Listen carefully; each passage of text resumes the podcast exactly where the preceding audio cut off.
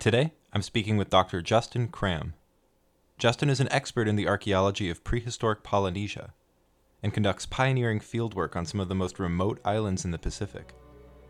He's also a zooarchaeologist, studying the relationship between past humans and the animals and ecosystems they interacted with. My name is Sebastian Weatherby, and this is The Tell. Hey, Justin, thanks for joining me. Yeah, I'm glad to be here.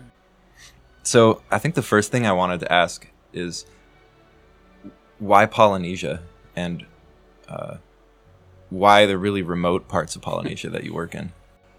Uh, it really started when I was an undergraduate. I was doing work in Michigan. I went to Central Michigan University as an undergrad, and uh, I was a McNair Scholar there, um, which, if you don't know, McNair is a, uh, a program that helps uh, underprivileged students succeed and uh, in their in their path toward grad school, really. And at one point, we went on this McNair retreat, which was um, a wonderful experience, a little bit strange. We basically went to a vineyard and we stayed in this cabin in this vineyard, and we um, it was kind of this intensive workshop of figuring out where your life is going to go, and uh, we didn't really know that was what it was going to be, but that's Yeah. what it was. And we were given basically 24 hours to write a proposal for what our graduate research would be. Now, keep in mind, I'm a junior in undergrad at this point, and Yeah. so I didn't really have a strong idea of what I was going to do. So it forced me to kind of sit awake at night, literally on the porch of this cabin, and think about what it was that was really interesting me in archaeology. I started thinking about resource scarcity and climate change and all of these different things that apply to archaeology in kind of weird ways. And whether it was exhaustion or, or what, uh, by the time morning came, I had written a proposal that I wanted to work on islands. And I had no idea what that meant. Um, so I went back to Central Michigan and I talked to my advisor there and said, "Hey, I was thinking, you know, the, these questions about islands are really interesting about how people get there, how they get their resources, how they get their food, how they do all these things." And he was like, "Oh, well, you know, you should talk to another professor here, Carmen White, who um, who works in uh, the South Pacific." And she teaches a course on the cultures of the South Pacific, and this was a uh, cultural anthropology course. So I went and talked to her, and I took her course, and within a few weeks of, you know, nagging her after every class and just, you know, picking her brain about everything, she was like, well, you know, you should do your field school in Oceania. And so we started trying to figure out how that might work. She found a contact from University of Hawaii by the name of Barry Rolett, who teaches a field school in uh, the Marquesas Islands, which is in French Polynesia, Yeah. very remote part of uh, East Polynesia. On the island of Tahuata, in the village of Vaitahu, and the site was Hanamiai. And uh, she basically said, hey, just email this guy and see if he is teaching the field school this year. So I emailed him, and one thing led to another. And a lot of grant writing took place to pay for this trip out to the middle of the South Pacific. I remember the granting agencies spent something like 3500 just to get to Tahiti. Man. And then from there, there was another flight up to Tahuata. I was able to get out there for six weeks with, with Barry um, from University of Hawaii and a few other uh, really engaged students. And we excavated this amazing site called Hanamiai Dune and uh, lived with the people. And I was able to do a little bit of cultural work while I was there, just interviewing people about their fishing practices and comparing that to how um, you know fish hooks looked in the past and what what fish they were targeting and things of that nature. And it was just a, a wonderful experience.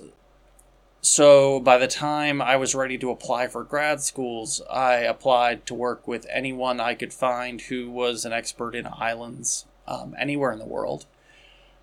And I wound up at the University of Georgia working with Victor Thompson and Betsy Reitz. And, um, and I really just um, started asking everyone, you know, what's a what's a, a great place to address these questions of resource scarcity and things like that that I'm trying to uh, that I've been trying to think about since that McNair retreat. You know, I had a couple people suggest to me the Cook Islands, and um, I looked into the research, and there hadn't been a ton done in the Cook Islands, and for whatever strange reason, uh, the University of Georgia's library had a um, a collection of books, which is the Bishop Museum collection from Hawaii. Just these, just countless ethnographies and ethnologies about different islands in the Pacific. And so I started looking through them, and I found this one called The Ethnology of Manihiki and Rakahanga by an author who uh, went by Sir Peter Buck, but his birth name was Te Rangi Roa, which is his New Zealand Maori name. And it just, it detailed um, some really interesting things about these two islands, Manihiki and Rakahanga. Yeah. Uh, the first was that they were considered like um, sibling islands, like they were connected. And as he starts talking about the connections, he mentions this practice of migration, where people would live entirely on Rakahanga and then migrate to Manihiki when they needed to for um, or when their resources became scarce, they would switch islands. And um, I'd never seen anything like this. That migration, that's called Tamutu? Yes, I, I would later find a couple of scarce references to the word Tamutu. And there was a lot of argument about how to spell it, and I got together with like uh, some indigenous leaders there, and you know decided, all right, we're going to go with this spelling. Yeah. Um, but essentially, um, what Tamutu was was this migration. It was the word given to uh, moving from Rakahanga to Manihiki for the purpose of conserving resources uh, and allowing a very large population to live on very small islands. Like really, really small islands. I think I read in one of your papers something like 9.5 square kilometers. Yeah, that's combined. Um, that is insanely small. When when reading about these islands, I had the image of a lifeboat in my head. They're they're so small and the swamp taro pit fields and, and the channels they built to trap fish only only added to the feeling in my head of, of life that barely rises above the waterline. Yeah, so that's one of the really interesting things. Um, because a coral atoll is essentially just a ring of coral reef that once surrounded a volcano. Mhm. Only when you have periods where you have sea level fall can coral atolls come into existence. Right? Because they're going to be right at the surface level, but once that sea level drops, they become exposed. And then wave action can deposit sediment and things like that. Yeah, so it wasn't until just a few thousand years ago that we have a drawdown, a uh, a fall in the sea level that allowed all of the coral atolls of East Polynesia to become exposed, and then we start to see life, you know, take root on these places, and it's really not known exactly how long that process takes for like a forest to develop. Yeah. That's something that was kind of counterintuitive to me at first reading it because I I guess I my only understanding of sea level change over the last 15,000 years is the uh, increase in sea levels at the end of the last ice age and and beyond that I just kind of assumed that it was either flat or maybe slightly rising globally since then. Um, but I guess there's like regional variation or, or Yeah, so there's regional variation even in the Pacific itself. Mhm. Um, and we go through periodic changes um, just as a planet. Um, so, right now, as you would assume, we're in a period of sea level rise. And so these atolls are facing threats right now, right? Yeah. Uh, the higher sea level goes, the, uh, the less livable they are. Um, once the uh, the fresh water on the island becomes in, um inundated with salt water, you wind up with the coconut trees dying, the Right. other plants dying. Is there any fresh water on these islands? So not in the way you and I might think of fresh water being stored. Um, what they have is something called a, a Ghyben Herzberg freshwater lens. And what that means is that coral atolls are extremely porous, so you can think of them like a sponge. Yeah. Now, when you have freshwater rainfall onto that, it's going to permeate through the coral, but it's going to sit on top of the denser salt water. Today, I haven't encountered anyone using that freshwater lens for anything other than uh, growing plants. Um, I've never seen anyone use it for drinking um, because everyone basically has rain catchment these days. Yeah. Um, and a lot of the liquid you drink actually ends up coming from coconuts. Uh, but the uh, the freshwater lens allows the coconut trees to grow. It allows the puraka, that swamp taro that you mentioned. Um, it allows those pits to grow, and it allows certain species that like a brackish environment to uh, to thrive. And even by the standards of Polynesia, one of the the very last regions of the world to be colonized, Manihiki and Rakahanga are still colonized late, right?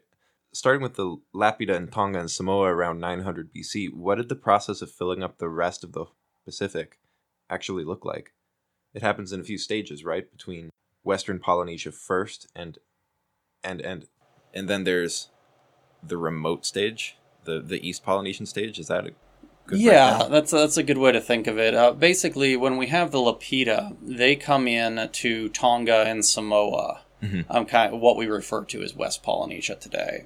And yes, th- these are larger islands, and once you get to these islands, there's a pretty big open water gap before you get to any more islands um, in the area we would call East Polynesia. Yeah. So people came to Tonga and Samoa. They settled there. They grew their population. They developed new traditions uh, over what we think is about 2,000 years. And then we have this push out into East Polynesia um, and just this kind of massive expansion of people.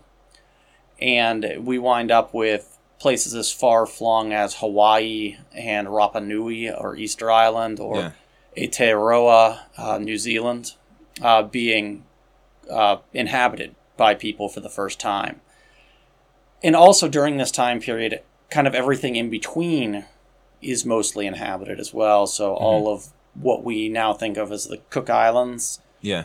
um, and French Polynesia, which is five large island groups. Yeah. Um, so places like the Society Islands, which is where Tahiti is, uh, the Marquesas, the Gambiers, the Tuamotus, the Australs, um, they all become inhabited. Now, it seems like the current models we have suggest that the larger islands were probably taken up 1st So places like Tahiti, places like Rarotonga and the Southern Cook Islands, though we don't have solid dates for that yet. Um, and then it's likely that the coral atolls are the more marginal places like Manihiki and Rakahanga, and even up into some of the really marginal islands like the Line group and the Phoenix group, which are um, north of the uh, of Manihiki Rakahanga, north of the Marquesas Yeah. they're what we refer to as mystery islands for the most part. Um, and those are islands where people arrived, they lived there for a period, and then abandoned the islands. Oh, really? And it's likely that there's some threshold of habitability that was crossed where it just wasn't worth staying there. Surely Manihiki and Rakahanga are close to that threshold. I have to imagine that if not for the very particular cultural systems that they developed, that they wouldn't have been able to survive where they do. It's it's possible. Um, the choices that were made by the people who lived there seem to have been a driver in their ability to promote sustainability. Um, there's a there's a tradition throughout um, a lot of Polynesia and into some of the other parts of the Pacific. It goes by different names if you go into um, different areas, but in East Polynesia, it's referred to as Raui, and of course, there's a lot of languages spoken out there, so it will uh, it'll change. But essentially, it's a resource prohibition. Um, the analogy I like to use is hunting season for us. So we here in the states try to conserve our resources, our our moose, our deer, our Yeah. you know wherever you are. So we try to conserve our resources by placing a, a prohibition on them. Right, you can't go after moose for most of the year. You can't go after deer for most of the year. Uh, you only open that resource up for hunting season. Well, Yeah. Raui is pretty similar, but it's often not just applied to one resource, but it'll be re- applied to a area. So, in the case of the Tamutu, the migrations between Manihiki and Rakahanga, it seems that the Raui was changed a bit, and now it became applied to an entire island. So, you would have, say, Manihiki under protection. Y- You can't go there. You're not allowed to set foot on the island, let alone take its resources. But once the leaders, the chiefs, um, lifted that that prohibition, opened hunting season per se, the people could go to Manihiki, utilize those resources as they needed. And some people listening may be imagining hunter gatherers, but while they were fishermen, ancient Polynesians were also horticulturalists, right? Yes. Um, so they would have um, been they would have been growing a number of plants. Um, some that we think of more in the garden sense, right? Like like taro, um, a specific type of swamp taro uh, that's referred to as puraka. Um, they would have dug large uh, horticultural pits into that freshwater lens of the atoll so that those plants could get the fresh water they needed and grow. Uh, but they also would have been growing large groves of coconuts, probably selecting specific varieties. The oral traditions that um, that talk about Manihiki and Rakahanga before people arrived um, described the first person to ever visit the islands, um, a man named Huku. And Huku arrived, and he- when he got there, the land was Ha, which means desert, and that it was, um, and I, I'll put the air quotes up, it was scarcely above the face of the sea. Now, to me, that um, that indicates that maybe we're in that time period where the sea level is coming down and the atolls are emerging. hmm Not long after it first emerged above the waves. Yeah, and so there wouldn't have been much there. And the story of Huku really is talking about a man who is going to this place. He's seeing a ring of land that is desert. And he is going to plant the first coconuts, as the story goes. And so he plants the first coconuts and leaves. Um, and he waits. He doesn't actually uh, return. He sends his kin, uh, his uh, I may get this wrong, his granddaughter and her husband, her partner, to uh, to go back and claim the islands, which should now have coconuts. Um, so that's kind of where the uh, the origin of people on the islands is said to come from, and it ties in so closely with uh, with this farming, right? With this horticulture, because tree crops are extremely important in Polynesia. And so, when is this first arrival on Manihiki and Rakahanga really taking place? They they must be on the tail end of when any islands in Polynesia are being first settled, right? Yeah, so we think that, um, like I, I mentioned, we don't have great dates for Rarotonga and the Southern Cook Islands, but we, the oral history suggests that Manihiki and Rakahanga were inhabited from Rarotonga. Mhm. Um, and the same goes for New Zealand. Their oral traditions say that they're from Rarotonga as well. Um, so we think that it's inhabited after Rarotonga, likely after Tahiti. Um, our dating efforts have shown uh, dates uh, as old as we'll say conservatively about uh, 1200 AD. Mm-hmm. Uh, so pretty recently. Um, That's a a big gap. I think people also rarely think about the scale chronologically of, of Polynesian history, in the sense of from from the first sites at Lapita and Tonga being contemporary with the founding of Carthage, um, or or the the Olmec heads at La Venta, to to this being the High Middle Ages um, in Europe, and and say the uh, kind of the the height of the ancestral Puebloan period. Um, in- yeah. in, the American Southwest, that's that's uh, two thousand years. of a gap there. Um, And for a long time, researchers didn't believe it that it was that big of gap of a gap, and there was this uh, debate between um, the uh, the settlement histories. Uh, there was a long settlement history and a short settlement history. Some believed that people only stopped in West Polynesia for about a thousand years before pushing into the uh, more remote parts of the Pacific, and others fought for the long pause, uh, which was 2,000 years, give or take. Um, now we're, I, I think we're pretty confident that it was the long pause, as we don't have uh, really anything other than a few kind of uh, anomalous dates that might suggest people in these areas uh, on the shorter chronology. But yeah, one of the leading arguments is that people got to West Polynesia and they had kind of reached the limit of expansion that the population could handle. You're getting to a point where everyone has new land. Yeah. So, was there a point in pushing further? Um, but we really don't know. Uh, we what we do know is that in that time period, things changed. Um, the population of Tonga and Samoa certainly grew. Um, their cultural practices changed somewhat from what we see in the more Western Pacific.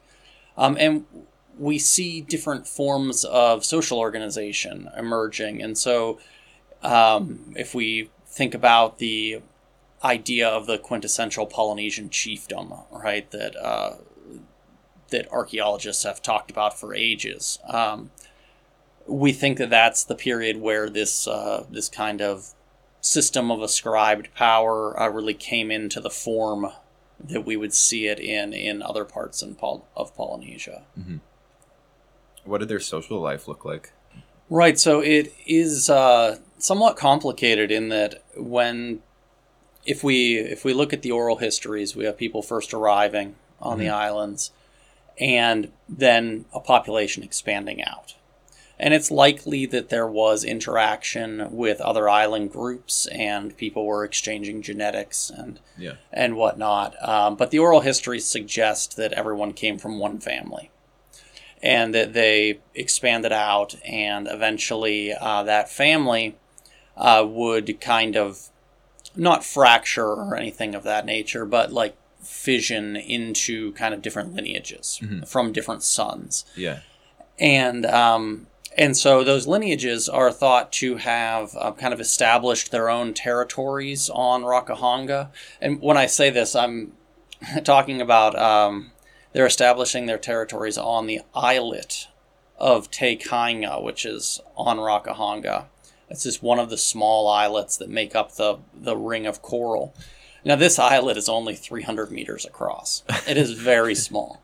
Um, but it, it's said that the uh, that everyone lived on that islet. Uh, that was the village, and um, that they would eventually kind of fission into different kind of housing clusters within the village. And when we go to Manihiki, we don't just have one village like Rakahanga. We have a bunch of little villages. Now, we don't know if people were moving back and forth uh, in these really early periods or if this was just kind of an expansion. Um, but by the time we get to the early 1600s, we start to see a lot of upheaval. Now, this could be due to environmental catastrophe, which we have reason to believe that a, uh, a large wave, possibly a uh, cyclonic storm surge or a tsunami, hit the island. Um, at least hit Manihiki, um, where we have large deposits of clean white marine sand. Um, and at the same time, we have oral histories from another island nearby, Puka Puka, that suggest that this is what happened.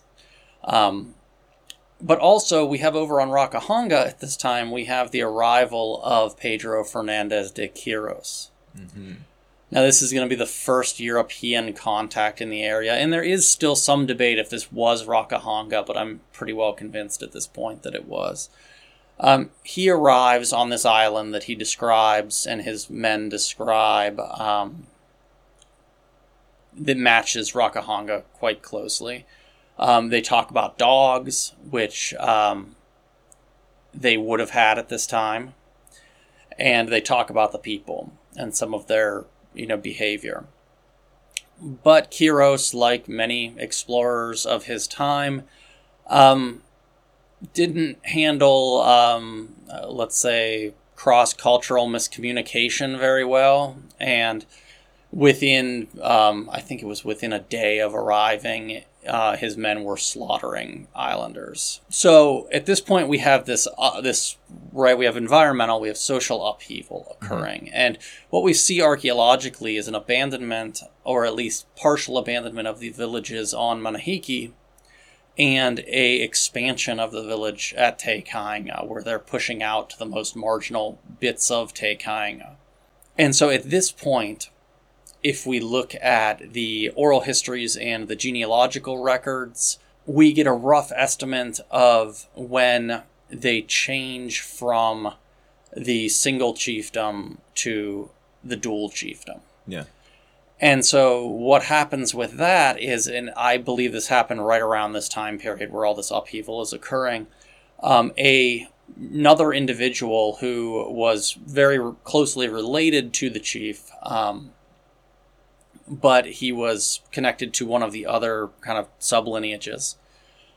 Uh, he goes on this essentially a quest in the story to um, get a a cure for a disease that is affecting the population, and he goes to Manihiki and he gets this. Uh, I believe he gets this coconut that he brings back to cure the disease.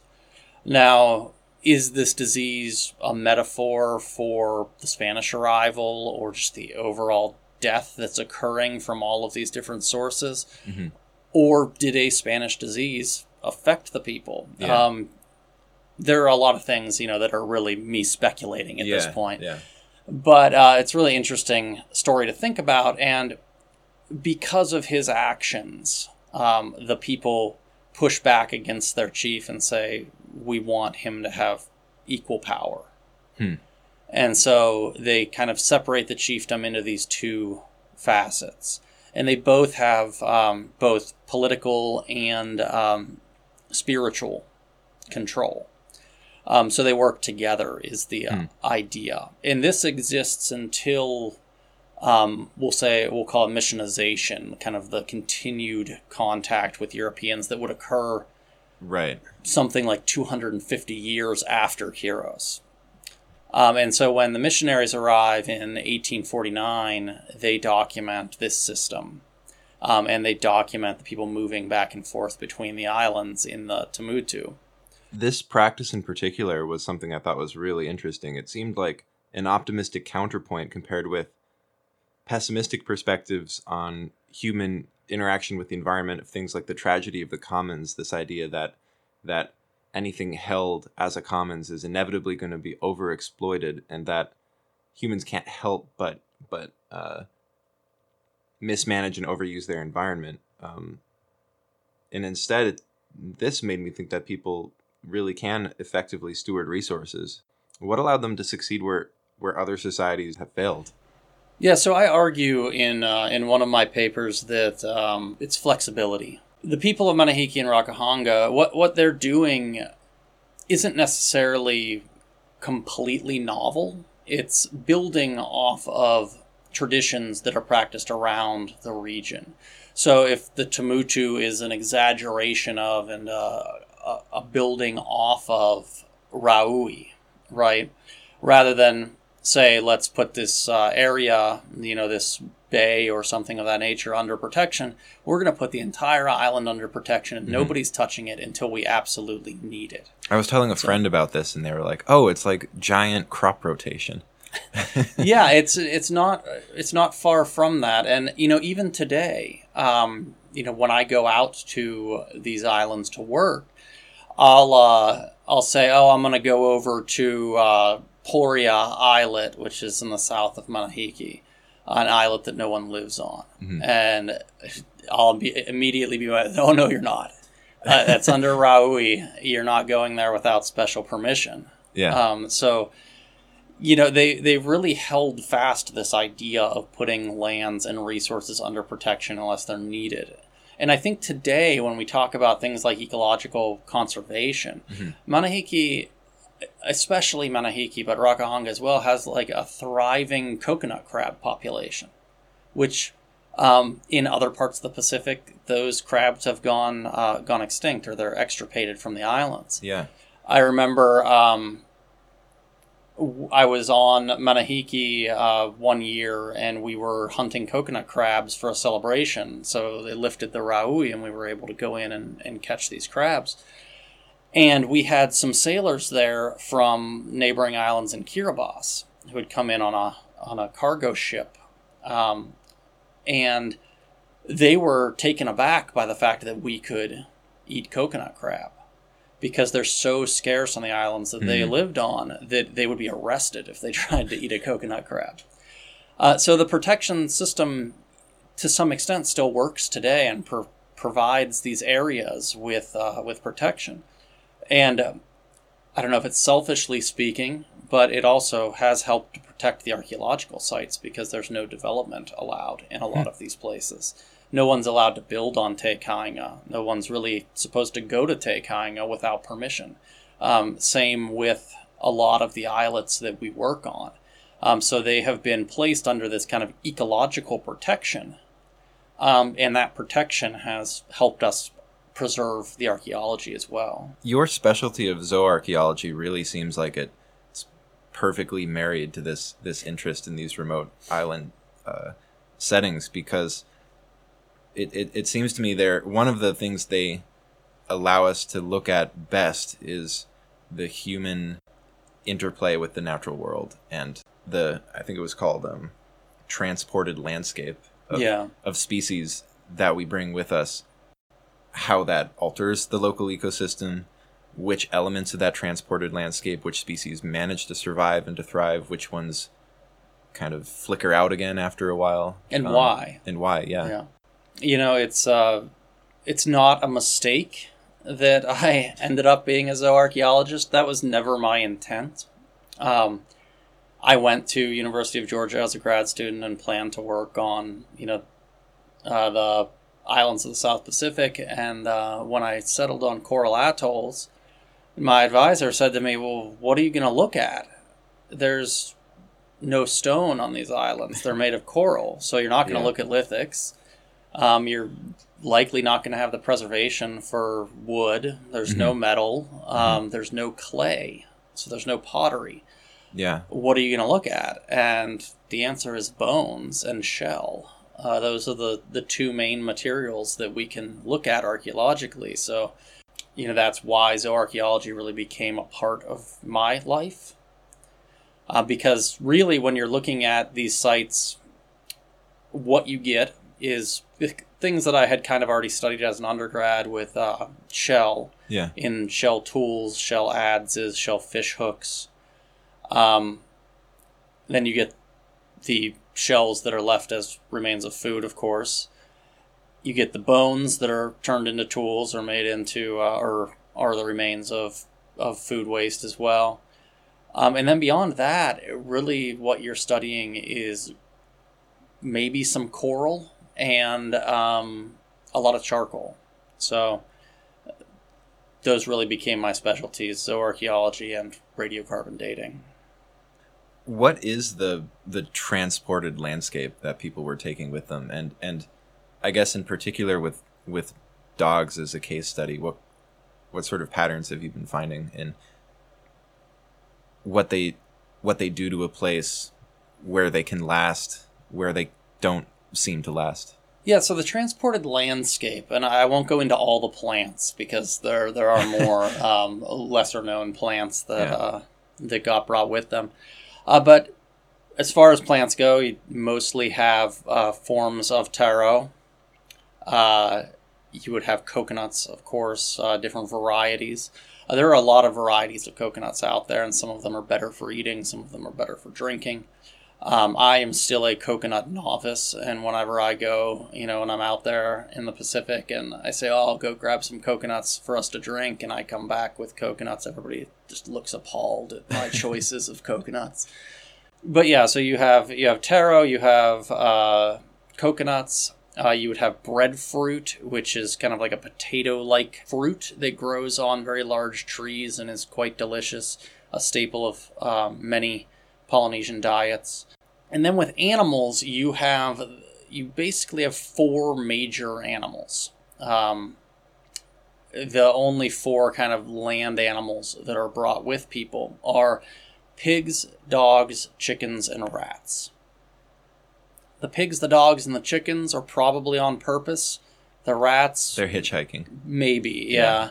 They're not, you know, uh, many many cultures do eat rats. Uh-huh. Um, but the Pacific Island rat, the Rattus exulans, the exalted rat, is typically quite small, and I, I can't imagine it being part of a lot of meals, but in some places I'm sure it was. Uh, uh, but the other three um, have really interesting histories the pigs, the dogs, and the chickens.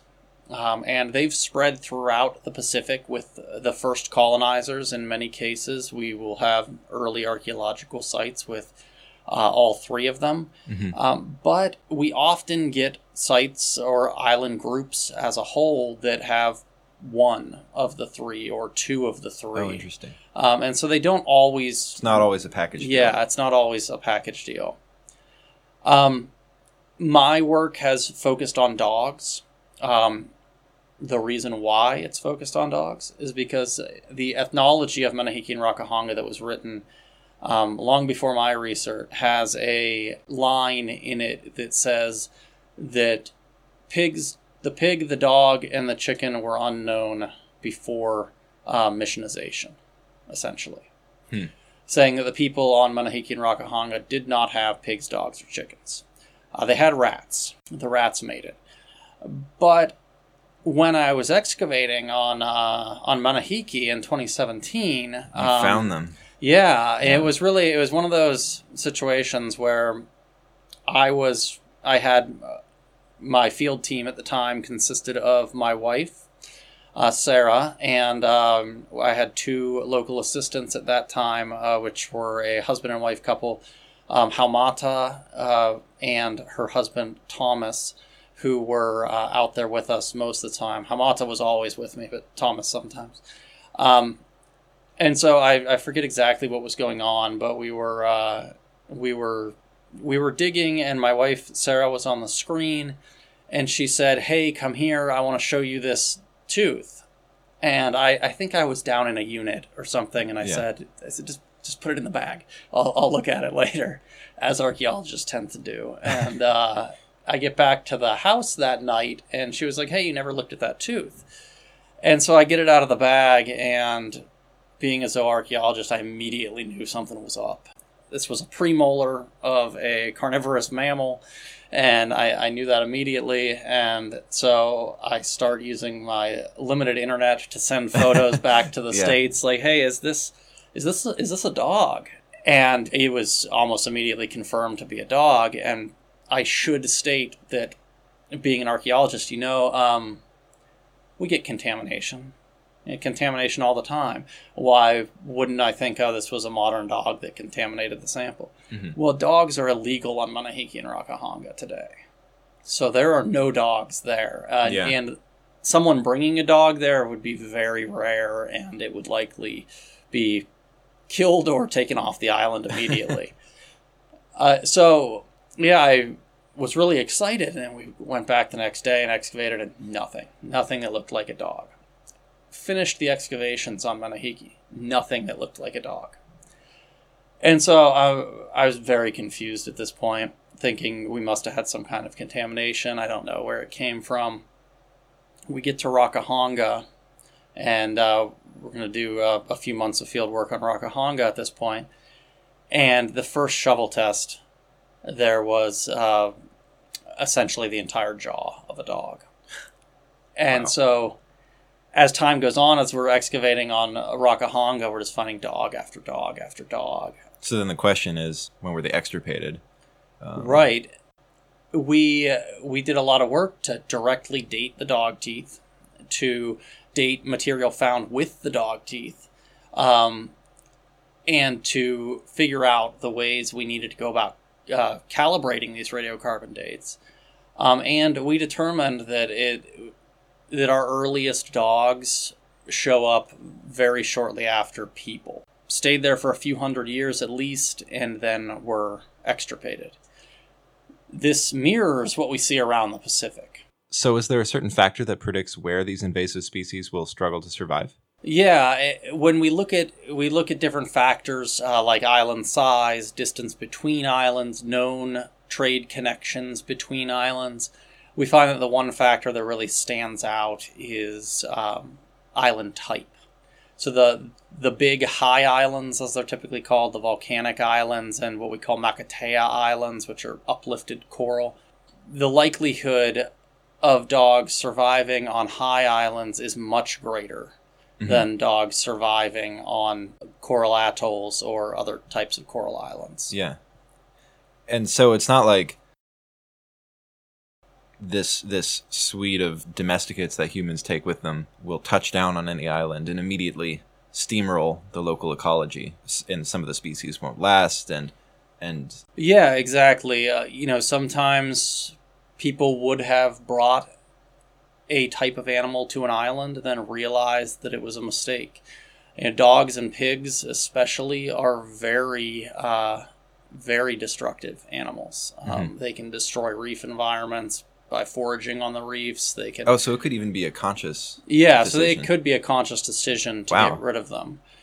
Um, a analogy I'll use from more recent times on the island of Mangaia in uh, the southern Cook Islands, there was a point where people, uh, in recent times, um, in the last couple hundred years, introduced rabbits, thinking that would be a great food source. Well, they took over.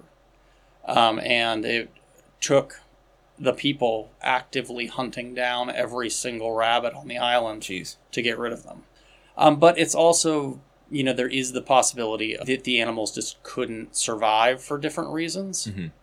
When I was a Peace Corps volunteer in Tonga, there were plenty of dogs on on 'Eua, this this island that I was on, and they were you know domestic. They were people ate them. People used them as a garbage disposal. People used them to guard their property. But there were also lots of stray dogs, and and I, I could imagine if people weren't actively maintaining that population in some way them dwindling, especially in a place with little or no groundwater and um, yeah. But. And I'm imagining those dogs because um, I've been to a lot of places in the Pacific, and those those packs of strays never yeah. look good. Yeah, they, yeah, they're always um, right on the edge. Um, yeah, but yeah, there, there's different reasons, and we we honestly don't know wholly um, why uh, different islands would have success and others wouldn't. You know other examples from uh, modern observation i'll say because this is anecdotal um, to my own experience but i've seen it on multiple islands now uh, where people introduce goats and they think this goats are going to be a great food crop because they are on a lot of pacific islands. Um, if you go to say the marquesas you'll likely eat a lot of goat. Um, but on coral atolls there is some type of vegetation i don't know what it is that seems to be poisonous to them Oh wow! Because people always just find their goats dead when they let them graze. So it's hmm. uh, you know it's possible that on certain islands there were certain certain resources that were problematic for the animals they were trying to introduce, but we yeah. would need to do yeah. more research into that to know for sure. Do you think there are lessons that this kind of human interplay with the natural world in Polynesia? Do you think there are lessons that people living in the Pacific today can take from it? Well, I think that what's happening on Manihiki and Rakahanga today shows that um, the resilience can be uh, actively cultivated. That by looking at tradition, uh, looking at the traditions of the Raui and uh, resource prohibitions, the way people have gone about utilizing their landscape in the past, I think the people who live there now are they're very connected to their past. They're very connected to their traditions, and they know how to use their landscape in a way that um, that keeps things running. You know, it's definitely not the idea of everything they do is correct or anything like that. It's mm-hmm. that they know that in the past their flexibility has helped them uh, maintain their landscape, and they know that if something changes, that they can adapt with it, and uh, and that I think allows them to maintain a uh, a really great way of life out there. I think that's a, a good note to end on. Um, thanks for taking the time for the interview. I really appreciate it. Yeah, of course. Uh, this was really fun. And thank you for listening to this episode of The Tell. Until next time.